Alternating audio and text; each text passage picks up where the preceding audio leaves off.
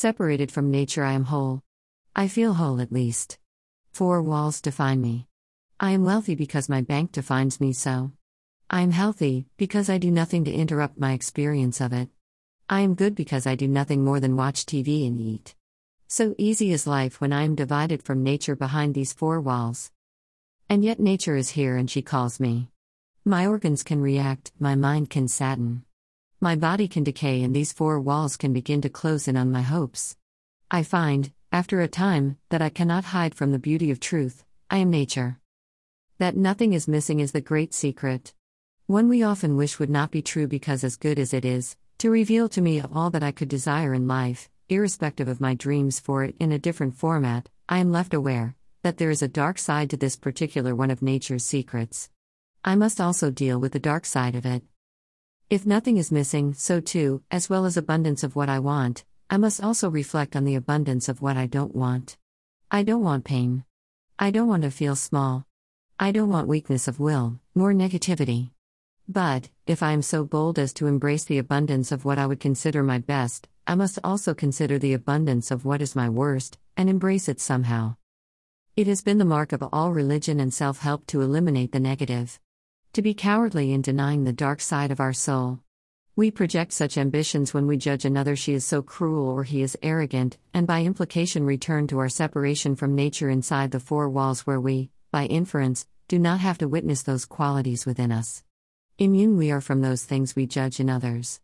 And yet, we are nature, and nature's first secret is nothing is missing. We are what we judge.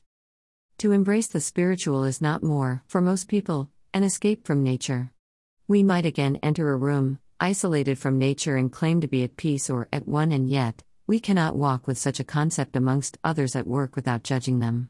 The partition we make between ourselves and others, call it a religious belief of good greater than our evil, or a spiritual pursuit to upset the balance between peace and war, we are only temporary in our delusions, we are nature and nature has no such partitions.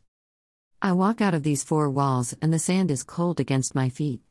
My circulation in my legs is hampered by multiple spinal surgeries, it hurts to walk on the beach in the morning.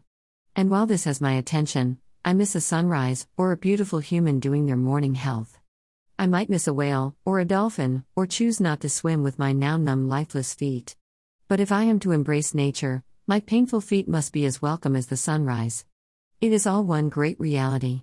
Beautiful and yet dark. I am nature, and nature's secret is safe with me, nothing is missing, including pain. It is only me who has put the label of pain as something bad. Actually, there is as much beauty in the pain of my feet as there is in the sunrise. Nature in my feet to forcing blood through narrowed tubes to keep them alive, is this not an act of love? Is not my pain a guidance by the universe to keep me relevant in my work and duty as a purpose driven part of the greater plan? Yes, I might admire and worship the sunrise as a reminder of hope and spirit and vision of life, this is essential, but I must not hide behind the four walls and try to incubate myself away from the torture of discomfort. In nature, the great secret is that discomfort is the trigger for change. It is not bad, it is essential. Emotionally driven, we choose avoidance of pain, or to label it as ignorance. But the great secret is that nothing is ever missing, and what we repress, others express. The denial of our own ever present motivation to improve, called pain, infects others with it. We deny our pain and repress its gifts, and then try to help those we love who have the unfortunate duty of expressing what we repress. Their pain is out pain. These four walls cannot hide me from that witnessing. I am nature, and her great secret is nothing is missing. What I repress, others express. Behind these four walls, I can feel sad on the exact day my lover feels happy. The balance is often conspicuous. When my partner feels on top, I feel below. When I chant peace, she might feel at war with herself or others. We are never isolated from the great secret of nature. Nothing is missing in what we repress, others express. There is only one way out of this delusional duplicity we call a half life. Nature is you. You are nature. What you judge, you breed, attract, or become.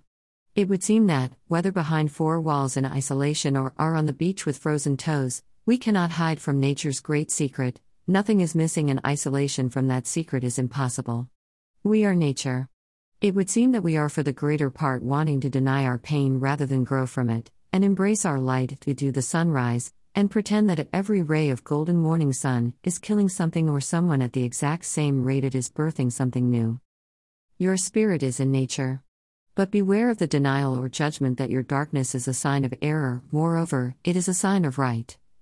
The balance must be. And from the darkness we grow. With spirit. Chris.